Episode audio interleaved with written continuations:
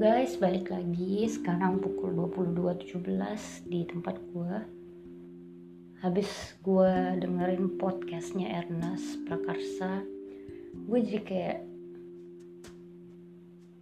apa ya? Gue tuh jadi kayak tertegun, terdesak, dan terdorong untuk berbagi juga gitu kayak ya kita udah work from home ya jalan minggu kedua lah. Ya walaupun belum separah orang-orang lain yang udah mulai dari minggu-minggu yang lalu work from home-nya udah tiga minggu. Tapi kalau gue tuh baru mulai masuk minggu kedua gitu ya. Bosen nggak? Bosen. Capek? Capek. Karena gue tuh sebenarnya orang yang juga kayak Ernest gitu ya. Gue tuh nggak bisa diem di rumah.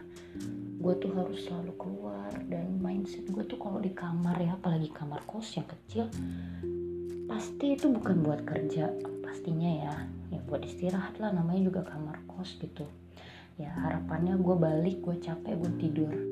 Tapi kalau misalnya sekarang kayak udah jadi beda gitu. Gue bangun gue kerja di situ gue capek gue tidur di situ. Bangun lagi kerja lagi tidur lagi di tempat yang sama. Makan mandi harus kayak gitu kayak lu bayangin ya orang-orang semua juga yang kerja di rumah pasti kayak gitu kan. Terus kayak gue nggak bisa ketemu teman-teman. Padahal di satu sisi ada tuh teman-teman yang mungkin dalam kondisi kayak gini tuh bener-bener kayak lagi patah hati banget. Kayak yang di podcast gue yang kedua. Eh ketiga. Jadi kayak ada loh orang yang di dalam keadaan kayak gini dia tuh butuh teman. Tapi kayak kita nggak bisa gitu kan. Nah terus kayak orang tua pada komplain Miss gimana ini tugasnya banyak banget? Miss kita kerjaan juga bukan cuma ngurusin anak. Miss kita gini-gini Miss kita gini-gini Miss kita gini-gini. Ya gue juga jujur gue tuh juga capek banget dengan kondisi seperti ini. Kayak kalau misalnya ya gue mau bilang ke orang tua murid kayak maksudnya kayak bapak ibu nggak sendiri. Kita juga ngalamin hal yang sama. Kita juga nggak mau dengan kondisi seperti ini di mana kita yang nggak biasa lagi bukan rutinitas kita yang kayak kemarin-kemarin gitu loh ibu bapak kayak please don't judge others before you know the real situation so kayak ya gue juga capek gue juga pengen ngajar secara langsung. Jujur ya sebelum jam 2 setiap hari gue tuh deg-degan kayak mau jantungan. Kenapa? Kita ngejar budet untuk ngejarin materi kita harus deliver. Terus bikin worksheet kita harus compile dari beberapa guru terus kayak nunggu itu. Belum lagi kalau salah kirim. Belum lagi kalau kita sendiri juga banyak revisi sesama kita kayak gitu kayak terus belum lagi kita ada beban moral juga untuk ngajarin mereka secara langsung untuk bertatap muka online gitu ya kayak ya bertatap muka sih tapi itu online. Pasti juga ada keterbatasan-keterbatasan yang kita nggak mampu sampaikan ke mereka. Dan kayak banyak hal yang kita nggak bisa nggak jelasin gitu karena ya ini udah mulai dari sesuatu yang baru gitu kan. Ya mau nggak mau kalau kita mau nyampein ke orang tua nyampein ke anak pasti kita butuh detail.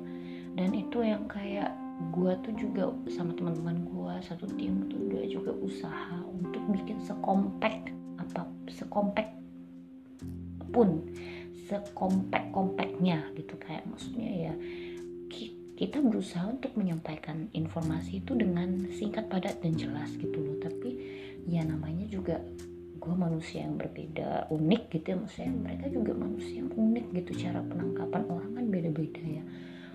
Kita mau nyampein secara singkat informasinya juga nggak nyampe kita sampein secara panjang ada yang nggak baca sampai selesai gitu kayak terus kita balikin tugasnya kita juga dikomplain tapi kita nggak balikin tugasnya nih kok beban moral kayak ya gue nggak bisa karena gue tahu yang bener gimana. Maksudnya lu udah punya standar yang bener terus lu kayak ya nggak suruh balikin tuh gimana? Itu kan nggak bisa kan karena gue tahu gue kerja untuk siapa gitu kayak gue punya standar kita punya standar. Tapi kayak kalau misalnya dituntut untuk tidak ngebalikin ya udah berarti gue berhak dong ngasih nilai yang kecil gitu kan. Tapi nanti balik lagi pasti kalau kita ngasih nilai yang kecil nanti kayak dikomplain lagi. Kayak kita udah usaha loh miss. Maksudnya kita udah berusaha sekuat tenaga memberikan yang terbaik.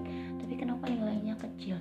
Nah nanti kalau kita bilang ibu udah baca belum ekspektasi kita di rubrik terus kenapa nggak capai ekspektasi? Terus pas kita balikin ya ibu juga nggak mau terus gimana gitu kan? Gue juga ngerti keadaan seperti ini teman-teman gue juga pada udah capek gitu kayak bahkan ada yang sakit bahkan yang ada yang udah mulai jenuh udah ada yang mulai nggak mau mikirin gitu. Terus kayak gue tuh kalau buka ya aplikasi itu gue tuh kayak udah mau muntah juga ngeliatin tugas mereka yang banyak banget masuk tiap harinya. It's like never ending work you know. Terus kayak tapi masalahnya kita bisa aja mengeluh kita bisa aja milih untuk capek dan nggak mau pikirin itu semua. Kita bisa milih untuk nggak mau lagi sentuh sama sekali. But the show must go on right? Kita kayak ya kita terus hidup di dunia ini. Kita nggak tahu bakal sampai kapan ini tuh bakal terjadi berlangsung bener sih yang kata Ernest kalau lu pada udah denger ya pasti lu tahu tadi Ernest nyampein dua poin. Tapi buat yang belum dengar gue saranin segera denger follow Instagram Ernest denger. Kalau nggak di Spotify atau di YouTube juga bisa. Lu denger dua poinnya dia sampaikan. Tuh pertama kita harus menerima keadaan ini. Terimalah ya siapa juga yang mau nggak ada orang satupun yang mau dengan keadaan seperti ini mau itu lu guru kayak pengusaha mau lu uh, ibu rumah tangga ya yang udah biasa di rumah pun pasti lu terguncang dengan keadaan seperti ini. Gak ada yang mau satupun gak ada yang mau ya. Satu lu belajar terima keadaan seperti ini. Dengan lu sudah terima dua lu bisa membuat pola yang baru untuk keadaan sekarang gitu. Ya terus yang ketiga lu harus tetap bersyukur. Ketika lu udah bisa terima punya pola baru dan ketika lu punya pola baru itu akhirnya hidup lu akan jadi lebih ngalir. Nah itulah di situ lu bisa bersyukur sama-sama lah sama-sama semua kita saling dukung gitu. Kayak di saat seperti ini ya doa gue cuma satu. Gue tuh doa kayak Tuhan tolong banget. Gue nih tetap waras dari semua orang yang mungkin udah mulai capek. Even gue juga capek ya tapi maksudnya kayak setidaknya gue tuh masih waras sedikit gitu supaya gue tuh juga bisa ngebantu teman-teman lain yang udah mulai capek gue bisa semangatin.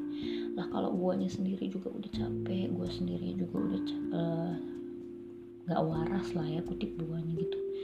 Gimana kita mau saling bantu gitu kan? Karena pekerjaan ini harus terus jalan gitu.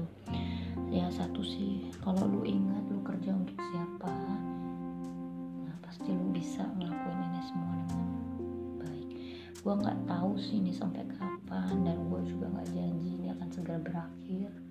Mungkin akan diperpanjang itu kemungkinan paling besar karena sekarang udah 2092 orang ya per tadi sorry.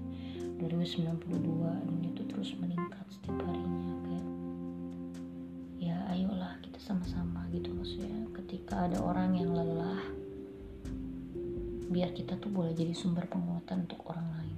Jangan sampai dengan kelelahan kita kita juga membuat orang lain yang sudah lelah semakin lelah gitu. Ya semoga kehadiran kita saat ini bisa jadi berkat buat orang-orang di sekitar kita yang lagi lelah lagi jenuh. Sem ya semoga kita jadi jawaban dari Tuhan gitu untuk semua di satu sisi kita juga pasti punya orang lain yang menjadi jawaban doa kita gitu kan. Jadi kayak ya gue percaya sih namanya juga hidup sama manusia sesama orang beriman ya satu saudara seiman. Itu tuh kita hubungannya saling saling saling saling. Jadi kayak ada titik gue lemah ada orang lain yang Tuhan kirim untuk nguatin gue ada titik teman gue lemah Tuhan bisa pakai gue untuk aja keadaan seperti ini ya kalau nggak diterima kita nggak mungkin bisa punya pola yang baru. Dan ketika kita punya pola yang baru kita bisa bersyukur. Itu. Jangan lupa follow instagramnya Ernest Prakasa juga. See you